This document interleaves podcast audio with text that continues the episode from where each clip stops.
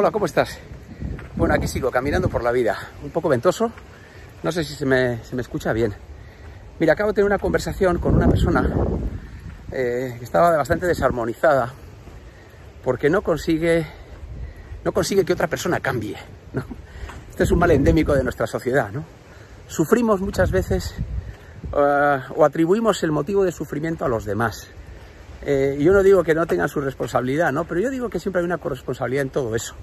No me quiero poner demasiado estoico, pero yo le decía que, que muchas veces creo que estos, son, estos momentos de dolor, de sufrimiento, son oportunidades para crecer que tenemos y sobre todo para revisarnos, nosotros mismos, ¿no? Para mirarnos. Yo creo que es una herramienta súper poderosa que tenemos todas las personas y que yo utilizo muchísimo. En la ontología del lenguaje decimos que aunque nada cambie, si yo cambio, todo cambia. Y, es bien interesante, ¿no? Cambiar el foco, dejar de, como decía, de ser tan obstinados, tan, tan tercos, trabajar con tanta tenacidad en el cambio de los demás e insistir más en el nuestro propio, ¿no? Pero paradójicamente queremos que los demás hagan algo que no son capaces cuando nosotros mismos no somos capaces de, de mirarnos a nosotros mismos de una manera diferente que nos permita, pues eso, modular otras formas de actuar que nos, que nos eviten el sufrimiento o el malestar o la incomodidad o lo que fuera, ¿no?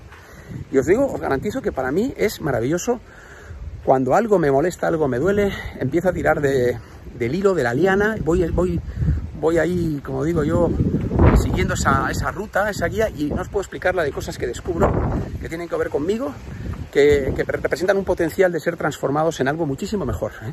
Y así al final uno, acaba uno siendo pues, un bilbaíno, un super bilbaíno. como soy yo, claro. Pues, que, voy casi como, como elevado, elevado, elevado a metro y medio del suelo.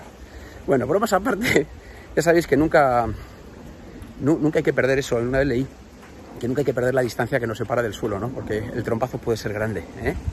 Eh, me ha venido ahora la cabeza. Bueno, cosas mías, nada más eso. Que tengas un gran día y que, que está más en nosotros, ¿eh? está más en nosotros que en los demás. Cuídate mucho. Chao.